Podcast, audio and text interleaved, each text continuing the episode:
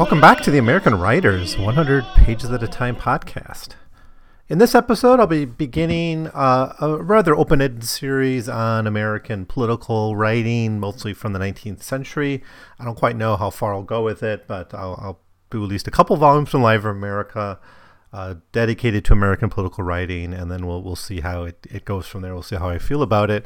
The plan right now is to, to start with Thomas Jefferson. Uh, this is a 1,500 page book published by Library of America, uh, so almost 1,600 pages, one of their longer ones, uh, covering all of uh, Jefferson's major writings and a lot of his letters. About half of it are, are his letters. Then we're going to look at Alexis de Tocqueville, although I may throw in Hamilton in there because I have that volume as well. Uh, and from there, we'll look at at Lincoln, I think, and and that will that's that's as far as I've kind of planned out of where this series will go. Um, but that that's where I'm looking at right now. So the idea is to kind of get uh, get an overview of some of the political ideas and to talk about the political ideas that that help shape early American history from from the Revolution until the until uh, the end of the Civil War. So that's that's the plan. Um, now this volume of Thomas Jefferson is going to take a while for us to to get through. I don't know. Um, you know if every episode will be particularly long or, or detailed because uh, you know a lot of this are letters and and you know they a lot have a lot of interesting things to say. I don't know if I'm going to talk about each one individually, uh, the way I might sometimes go through things chapter by chapter. Um, now this volume is not organized chronologically. It's not organized. It's it's organized kind of topically. We begin with Jefferson's autobiography, and that's what I'll talk about today. Uh, then we'll We'll look at a summary view of the rights of British America, his his core contribution to the revolutionary debate of uh, leading up to the Declaration of Independence. Then we'll look at notes of the state of Virginia, and then move into his public papers, his addresses, uh, some assorted texts, and then finally, for about half of this volume, will be devoted to letters. So we're going to start with his some of his published stuff and some of his public writings before getting to his personal uh, reflections in his in his letters. Um, but obviously, this isn't chronological. The autobiography was written in the last decade of his life, I think. It was never really meant for publication. In fact, one thing we need to remember about this is Thomas Jefferson didn't really write any books. He, you know, the closest he came to was notes on the state of Virginia, published in 1800, which was initially just uh, an answer to a query about you know what Virginia, you know about Virginia and life in Virginia and the natural history of Virginia, and he responded to it. And I think he sat on it for a few years before getting it published as as a book. In the year he was running for for president, it's uh, I don't know if it's the first campaign book. Uh, it's certainly an odd campaign book. It has nothing really overtly political uh, to say, although there are important issues we need to talk about when we look at that that text. Um, so yeah, despite him being such an important person in the American Revolution and in early American political history, he didn't write any any core texts uh, that you know book length texts, I should say that that we often come back to. In fact, usually we read Jefferson in fragments, right? We might read the Declaration of Independence, which he was a principal author of. We might read selections of notes to the state of Virginia. I think very few people sit down and read the whole thing cover to cover. You know, we might read, you know, his statement on religious freedom, you know, and these kinds of things, or a few of his letters. You know, we might get an anthology together, but you know, usually we don't read Jefferson the way we might read, uh, well, like Tocqueville, for instance, or even Hamilton, who had those huge reports, right, on the report on manufacturing or whatever. Jefferson, we have to approach a little bit in a more fragmented, fragmented way because he didn't really ever sit down and write his his his political thoughts all all out in one book for us to read. Okay, so Jefferson died in 1826. The autobiography was written in 1821. Again, it was written for his family, written for kind of posterity, for kind of like almost a, family heirloom of sorts. And it doesn't cover all of his life. It's it's it's certainly a, a draft. If he had intended to publish this, he didn't really make any moves towards doing that. That's got a lot of abbreviations. The text we have here is heavily abbreviated, so you know you might need a check out footnotes to know people he's talking about. He'll abbreviate people from time to time. Great Britain is just GRBR. Uh, dates are kind of truncated often, and and whole sections are actually just thrown in with like minutes that he had collected like in a meeting of the Continental Congress or something, you know, where he just kind of threw that into the in in in the middle of the memoir as kind of a to, instead of writing uh, original material. So that's just the nature of the text. So just kind of fragmented, and it doesn't even cover all his whole life. It he only writes really up until he returns from France after serving as the American envoy to France during the years of the American uh, during the during years of the French Revolution, during that time when the Constitution was being written, you know, and he talks a little bit about this that that period here, but mostly he's he's going to focus on what's going on in France, and then he doesn't say anything. That's like if he ever intended to write more of his autobiography, I don't know, but he he just stops um, returning when he's returned to America, uh, and doesn't talk about his presidency, his his time as Secretary of State, or you know any of those other elements of his life or the period after his his presidency. That's just not even in this autobiography. So it, it really focuses on the revolutionary period of, of, of American history. Now, one thing we, we can't read anything of Jefferson's without thinking about is his views on slavery and his experience with slavery. He was, of course, uh, one of the biggest slaveholders in Virginia, partially thank you know part thanks to the slaves he inherited from his from his wife. Um, but he's very self-conscious of his his role as a slaveholder, and he has very obviously very conflicted views about slavery. Uh, even if he didn't really make any efforts in his personal life to to free any slaves, um, doesn't seem to have taken too many steps in that that direction, and he uh, did profit off slaves. Um, he had sex with one of his slaves, right? And we'll talk about Sally Hemings as well. He had several children with with Sally, as as most of you know. Um, yet in his autobiography, he talks very early, like on the second or third page, he he talks about his his dream or his goal of, of emancipating the slaves in Virginia. Uh, quote, in 1769, I became a member of the legislature by the choice of the county in which I lived, and it continued in that until I was closed. It was closed by the Revolution. I made one effort on that body for the permission of the emancipation of slaves, which was rejected and indeed during the regal government nothing liberal could expect success end quote. Um, and this is a, a, a dodge perhaps uh, of jefferson's. We see it in his draft of the declaration of independence as well where he's even though he benefited from slavery he was a slaveholder himself he he somehow wants to push the blame for this onto great britain in a way. And here he's doing it by saying like we tried to end slavery but the British, you know, the British wouldn't have allowed anything like to that to have passed. Um, he doesn't talk about any other real laws that he tried to pursue while he was in this legislature. He only mentions this one, so it's something on his mind when he's writing this in 1821. I'm, I'm sure there were other laws that he, you know, sponsored or pursued while he was there, but this is the example he he speaks to. Um, really, when he opens up his political life, his discussion of his political life is is with a this insistence that he was against slavery from very, very early on in his career. Now, what follows here is, you know, the discussion of a little bit of his time in this Virginia House of Burgesses, which was the representative body in, in Virginia before the the Revolution, and then his participation in the conference in Philadelphia, which of course is the Second Continental Conference Congress, which of course leads to the Declaration of Independence. Um, a lot of this, though, if you've taken your American history class, is nothing that's going to surprise you. It's just this, the, the, the, events that, that lead up to the American Revolution. We all know, right? The, the Stamp Act, the the, uh, the, the different tariffs and, and regulations on trade, the Boston Tea Party and the Tea Act, and then finally the the the um, it's slipping my mind the coercive acts, uh, the closing of the port of Boston. This is all laid out here, and then you know, and how Jefferson kind of gets into the revolutionary politics through the Congress in Philadelphia. Now, if you look up the Wikipedia on the delegates to the Continental um, Congress, you know, there's something like over 300 of them, right? And they all served at different periods of time, right? Jefferson served in 1775 to 76. He's not the only one. I mean, Virginia sent a handful of delegates. Um, and then he served again in 1783, 84 during the, the Articles of Confederation years. Uh, one of the last years before the before he left for, for Paris. Uh, but he, he served during that very important year, right? And and so he'd be on hand to to be instrumental in the authoring of the Declaration of Independence.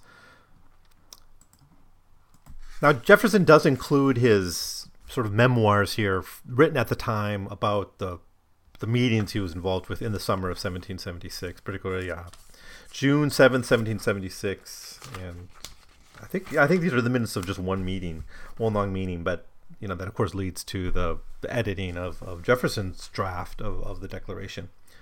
Um, but a lot of the angst here is this this idea that they're you know you know they didn't want to offend certain everyone in Great Britain, people might be sympathetic to to the to the colonists, to the Americans, and this again leads back to the question of, of why the the stuff about slavery was was was removed from the final draft.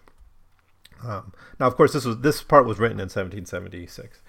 Quote, Congress proceeded the same day to consider the Declaration of Independence, which had been reported and laid on the table the Friday preceding, and on Monday referred to a committee of the whole. The pusillanimous idea was that we had friends in England worth keeping terms with, still haunted the minds of many. For this reason, who, those passages which conveyed censures of the people of England were struck out, lest they should give them offense. The clause, too, reprobating the enslavement of inhabitants of Africa was struck out on compliance to South Carolina and Georgia, who had never attempted to restrain the importation of slaves, and who, on the contrary, still wished to continue it. Our northern brethren also, I believe, felt a little tender under these censures, for though their people had very few slaves themselves, yet they were very p- pretty considerable carriers of them to others. So basically, the point being that no one really wanted to make a core principle in the Declaration of Independence, uh, you know, anything that would suggest that that the result of this would be the ending of slavery or the, or the slave trade. And of course, the the revolution didn't do that, and the Constitution didn't end slavery either. In fact, you know, enshrined it for for you know 70 more years. Now, if you never compared the the original draft of the Declaration of Independence with the one that you know was finally signed, it's worth doing. It doesn't take very long. In fact, Jefferson here makes it very easy for you because he he gives us his original draft and then underlines for you the the sections that were taken out, and then he puts alongside of it the revised text. Now, sometimes sections were just removed outright. Um, in others, you know, sections were added or, re- or, reworded. You know, and there's little stuff like the word inherent was changed to certain. You know, preceding inalienable rights instead of inherent and inalienable rights. It's just certain inalienable rights. Some of these things are just prose issues, and you know, saying things with one word when instead of two. But really, when you get to the the list of grievances, right? That that's the bulk of the text. That's where really a lot of Jefferson's words were, were taken out, and some of them are quite interesting. For instance, quote: He had incited treasonable insur- insurrections of our fellow citizens with the allurements of forfeiture and confiscation of our property. And um, so I suppose that was taken out because there was a feeling that this was maybe too broad of a criticism against against the British. But here's the one on slavery. Quote, he has waged cruel war against human nature itself, violating its most sacred rights of liberty and life in the persons of a distinct in the persons of a distinct people who never offended him, kept captivating and carrying them into slavery in another hemisphere, or to incur miserable death in their transportation thither. This piratical warfare, the opprobrium of infidel powers, is the warfare of the Christian king of Great Britain, determined to keep open a market where men should be bought and sold. He has prostituted his negative for suppressing every legislative attempt to prohibit or to restrain this execrable commerce, and that this assemblage of horrors might want no fact or distinguished die. He is now ex- exciting those very people to rise in arms against us and to purchase that liberty of which he has deprived them by murdering the people on whom he has also abjured them, thus paying off former crimes committed against the liberties of one people with crimes in which he urges them to commit against the lives of another. End quote. So it's, it's quite a lengthy little proclamation here. Uh, but there's a lot going on here. Um, first, the whole blame for the slave trade is put on on the British king here. Um, not even like the British merchants or the British merchant class. It's really on on the king itself, right? And of course, there's there's reasons for that, right? Towards the end of the American Revolutionary period, when efforts to reach out to the king failed, the revolution more move more you know against the figure of the king itself right? And tom paine had a major role in that. Common sense was published in january of 1776 making more or expanding eh, the the view that this revolution should be about overthrowing monarchy itself not just not just fighting for rights as english people under under the english constitution so that's one reason for that but still he's he's he's putting the king as the person who really creates the the, the slave trade. But then he mentions something we know as Lord Dunmore's proclamation, right? The this was the effort by the Virginia governor to to recruit African American slaves, or African slaves for that matter. It, it, some of them would have been recent, um, recently brought over through the slave trade. Uh, the the 18th century was the peak of the Atlantic slave trade. Uh, many of them would have been born in America as well. But recruiting them to the point was to recruit them into the British Army, promising them freedom, right? And so that's another kind of grievance against him uh, put there. So the the very effort to kind of the, the, the fact that the American Revolution created a space for slaves to fight for their freedom in various ways, right? Whether running away, and, and many did. I, I think 10% ran away from Jefferson's own plantation. Um, you know, I think in in the southern states, South Carolina and Georgia, up to over a half, in, in, you know, in some counties would run away, had had run away just to fight for the British or just fleeing to other places.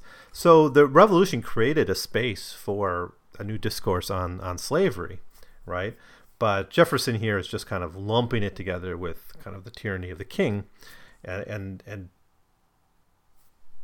not really, I think, appreciating his own words here, where he does t- see this as the slave trade itself as an injustice against these people, but then denies them their own right to fight for that freedom in the context of the war that was breaking out in 75. All right, that, I mean that's enough on that that section, but it's it's certainly very interesting to to look at. I just think it's he's kind of making the argument, you know, two wrongs don't don't make a right, but but I'm not sure the the second part is there's a wrong there. There's nothing wrong with these slaves fighting for their freedom, given the the opportunity under the British war effort in in the colonies. Um, I don't know the solution. The solution, you know, Jefferson never is able to really work out this this solution in his mind, really, of how to how to affect the emancipation of slaves. You know. Now, there's another interesting part here where he talks about kind of the this is again the original draft doesn't show up in the final declaration. It's it's anxiety about kind of the potential of the British people to to embrace liberty uh, or to be brothers of, of the Americas. Um, quote, we must endeavor to forget our former love for them and hold them as we hold the rest of mankind, enemies in war and in peace friends. We must have been a free and great people together. We might have been a free and great people together, but a communication of grandeur and of freedom, it seems, now below their dignity. Be it so, since they will have it. The road to happiness and glory is open to us too. We will tread it apart from them and acquiesce in the necessity which denounces our eternal separation.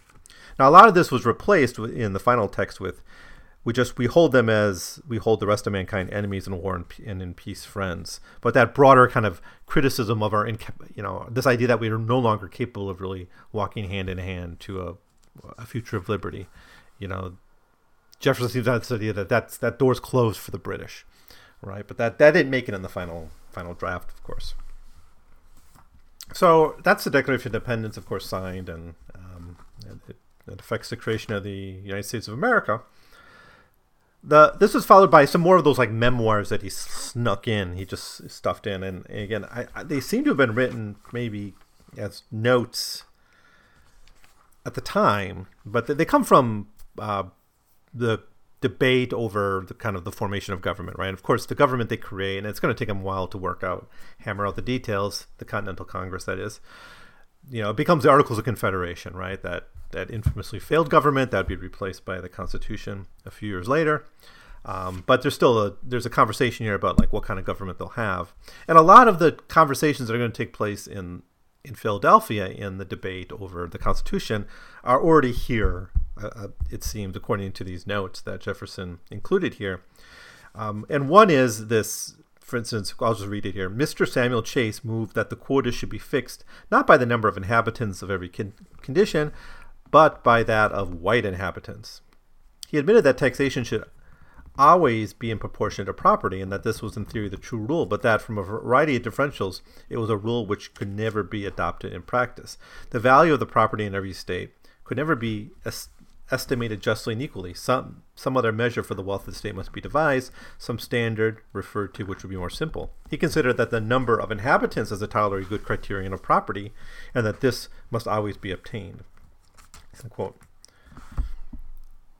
And then he goes on and, and explains, and really this is about like how do you apportion ta- taxes and, and obligations to the government, and, and the debate that of course would be key in in the Constitution was do you count black people? Do you count slaves? Because, you know, they produce wealth, right? And shouldn't that wealth be taxed? And how do you measure the wealth of different places? And, you know, now we just have income tax and dollars, but, you know, pre modern, well, I guess this is still modern, but in early modern times, in the 18th century, you know, it was, you know, land was you know, it, was hard to determine kind of where value was in things, right? When people just kind of grew food here or grew cotton there or tobacco in one place.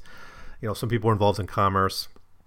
You know, sometimes from a tax point of view, you're kind of comparing apples and oranges. So then you kind of just say, well, we'll just base it on population, right? We'll we'll divvy out taxes based on population. That's what the Constitution eventually says, right? But how do you count people who aren't free and not voting, right? And then that's where we get the three fifths clause from. But this debate was actually being talked about back in the formation of the Articles of Confederation, where you had representatives of the South essentially saying a black man and white man both create wealth, or I should say, a slave and a freeman both create wealth, and therefore should be taxed.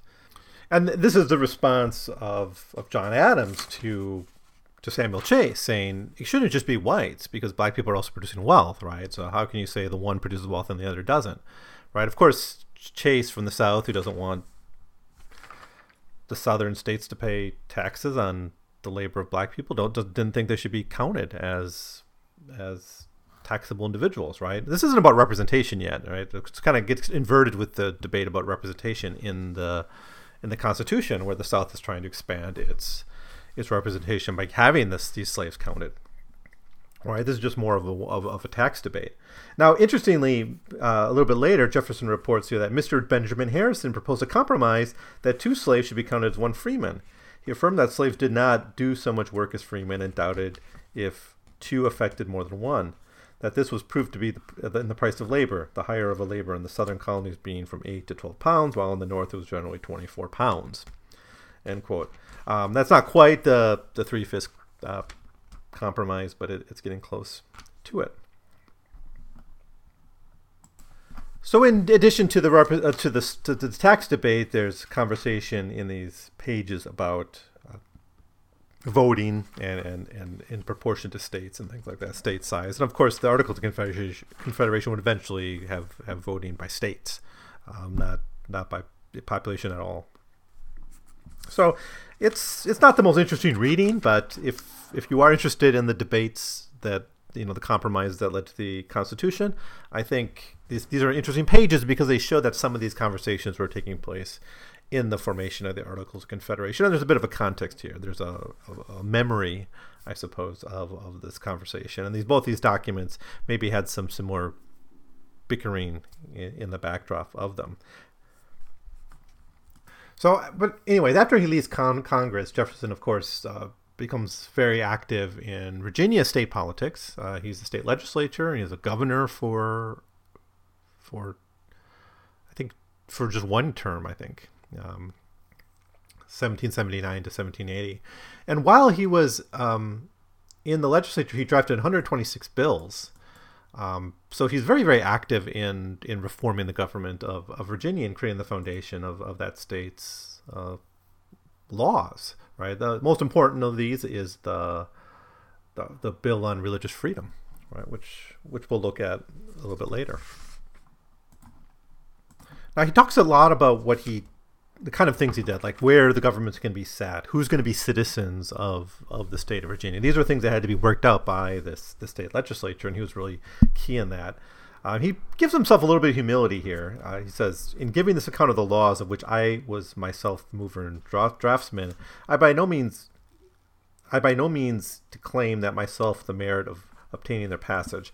I had many occasional and strenuous coadjutors in, in debate, and one of the most steadfast, able, and zealous, who was himself a host. This was George Mason, a man of the first order of wisdom, among whom acted on the theater of revolution, an expansive mind, profound judgment, in argument, learned in the lore of our former constitution, and earnest for the Republican change on democratic principles.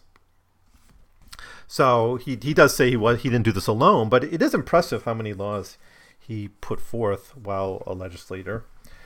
Um, now, one of these that really interested me to read to read about was his his efforts to reform the criminal law code under the principles of of Cesare Beccaria, who was an enlightened thinker from Europe, who wrote that book on crime and punishment. And, and that book, although I never read the whole thing, my understanding is it was a criticism of like physical punishment and the death penalty, and you know, and basically part of this early shift to kind of moving towards punishment being replaced with rehabilitation in a way, right? And of course, that leads us to the whole history of the prison, which is of course very, very problematic in its own way. But Jefferson was was in some ways touched by this. He, he mentions Beccaria by name, actually. Quote, Beccaria and other writers on crime and punishments had satisfied the reasonable world of the unrightfulness and inefficacy of the punishment of crimes by death and hard labor on roads, canals, and other public works had been suggested as a proper substitute. Right? So uh, he gives a couple pages here where where he, he talks about his efforts to reform the legal code and to re- abolish capital punishment in Virginia. He mentions in passing uh, the bill fund religious freedom. I, I, thought he would have said more, a little bit more about it, but he just gives us one short, short paragraph um, on that. Maybe he thought it was enough. The document speaks for itself, um, but he did certainly he, he, he thought a lot of it. Right, it's one of the the things he puts on his like his gravestone, right, of the things he achieved in his life. Um, what else is here? Oh, back to slavery. Yeah, um, he wrote this. Uh, the bill on the subject of slaves was a mere digest of the existing laws respecting them, and without any Im- imitation of a plan for a future and general emancipation. It was thought better that this should be kept back and attempted only by way of amendment whenever the bill should be brought on. The principle of the amendment, however, agreed upon, and that is to say, the freedom of all born after a certain day and deportation at a proper age. But it was found that the public mind would not yet bear this proposition, nor will it bear it even at this day. Now, writing this in 1821, he's still thinking. That's what he exposes here. Is he's still thinking in terms of, of some kind of emancipation followed by uh, emigration, an emigration policy, right? And this was what was being advocated by the colonization colonization society, um, which was, you know, I don't want to say abolitionist because they were for the ending of slavery, but they wanted this ending slavery and then repatriation or forced migration of, of Africans and African Americans to the to Africa. Um, now, many of the people who would have been forced to migrate were born um, in the United States and probably didn't and didn't know anything about Africa outside of maybe stories. And even if they were from Africa, if they were like um, before the slave trade was closed down, brought over, they would have been relocated to a place very distant from their home and culture. So um, obviously, this colonization plan was was pretty foolish and completely lacking any sensitivity to the reality of of identity and the experience of of slaves in America. Um, but that's that's where Jefferson is, and this is toward the end of his life. So uh, I think it's fair to say that that seems to be where he he he stayed throughout his his life. Um, again, a lot of equivocating here too on like the political reality. Before he was blaming the king, now he can't, right? But he's got to blame politics. Says we got to take it slow.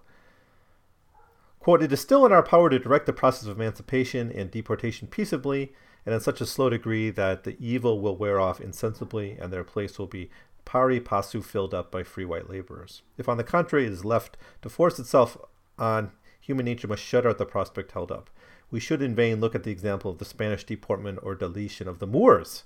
This precedent would far fall far short of our case.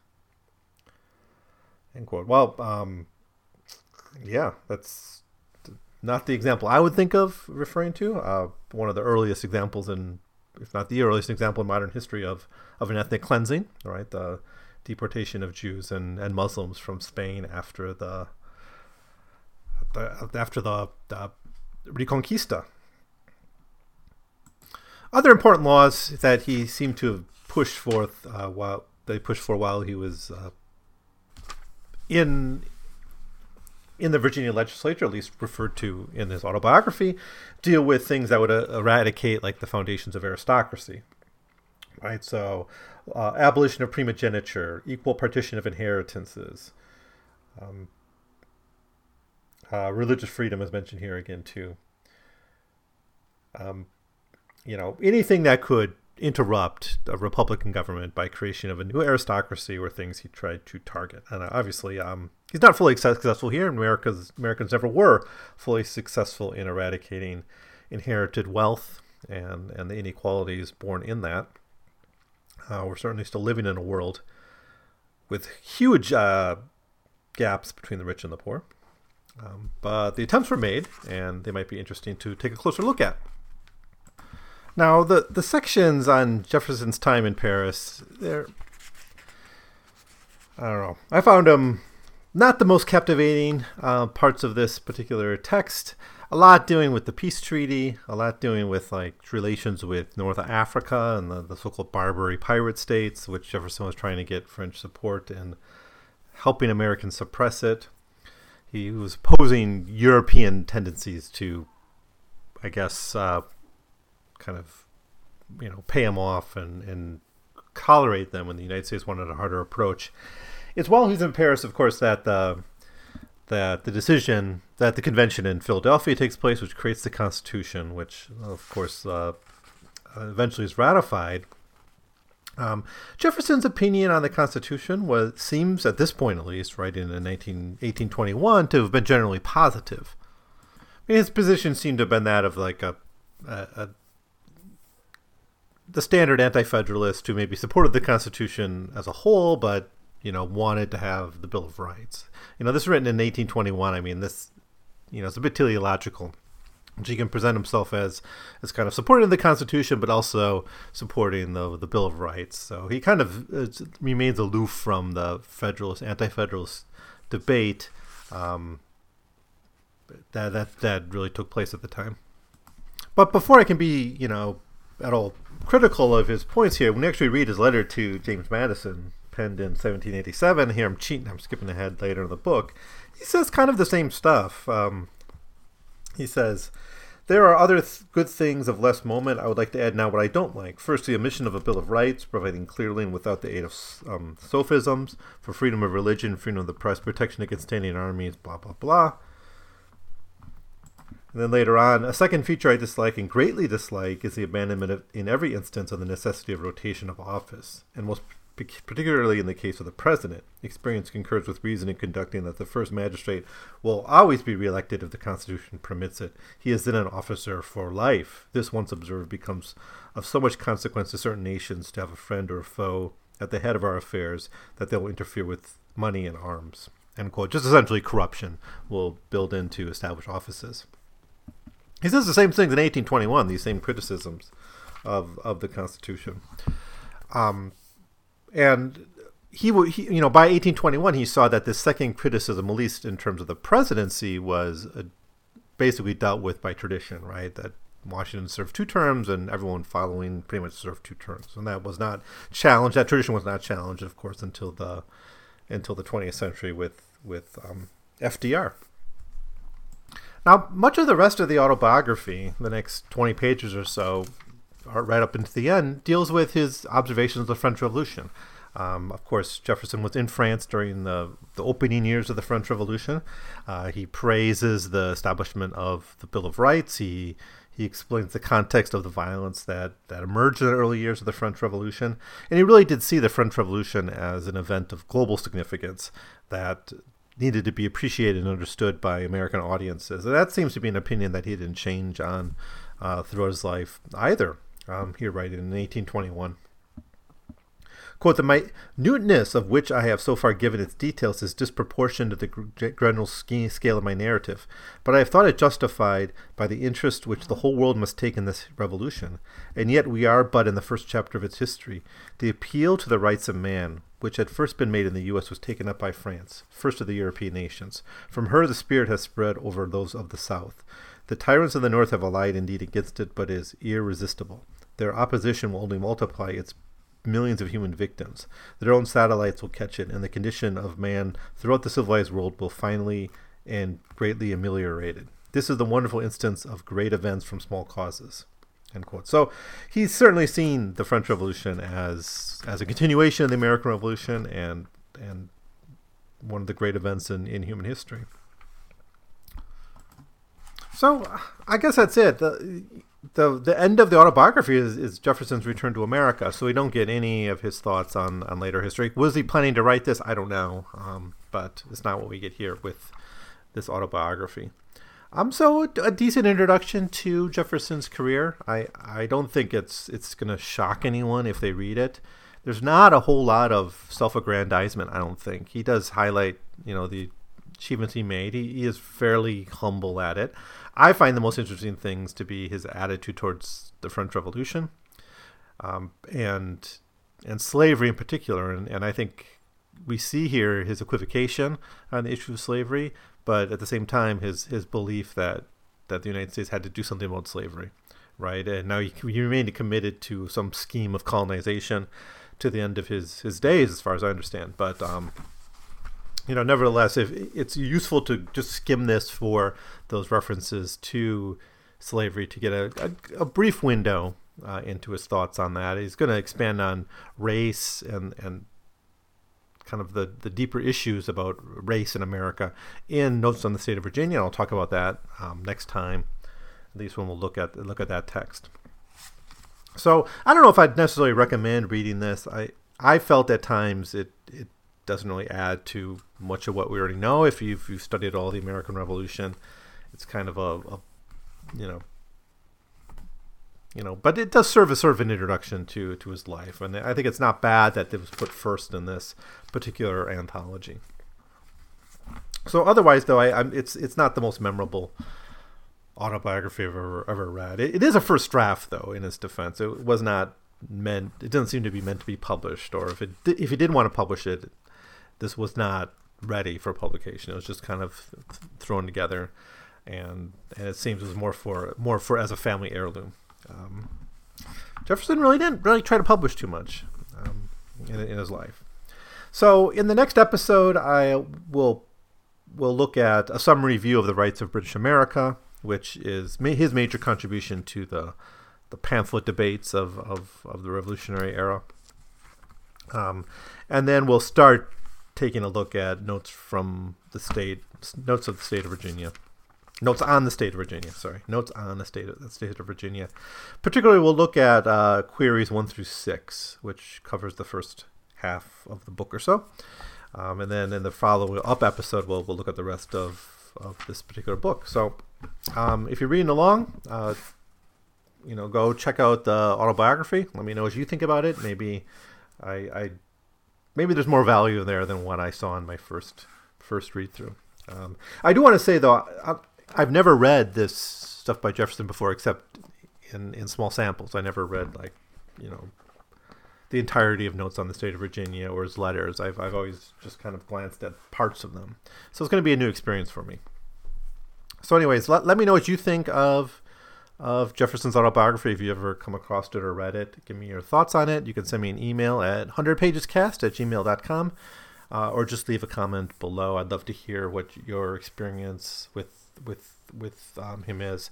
Now, I haven't said too much about Sally Hemings. Uh, I probably won't in this series, to be frank, because I, I skimmed through. There's very little mentioned, even in the letters, um, about him. He didn't write about her publicly uh, or in you know in letters. So that history is is often, mostly an oral history um, kept by the Hemings family.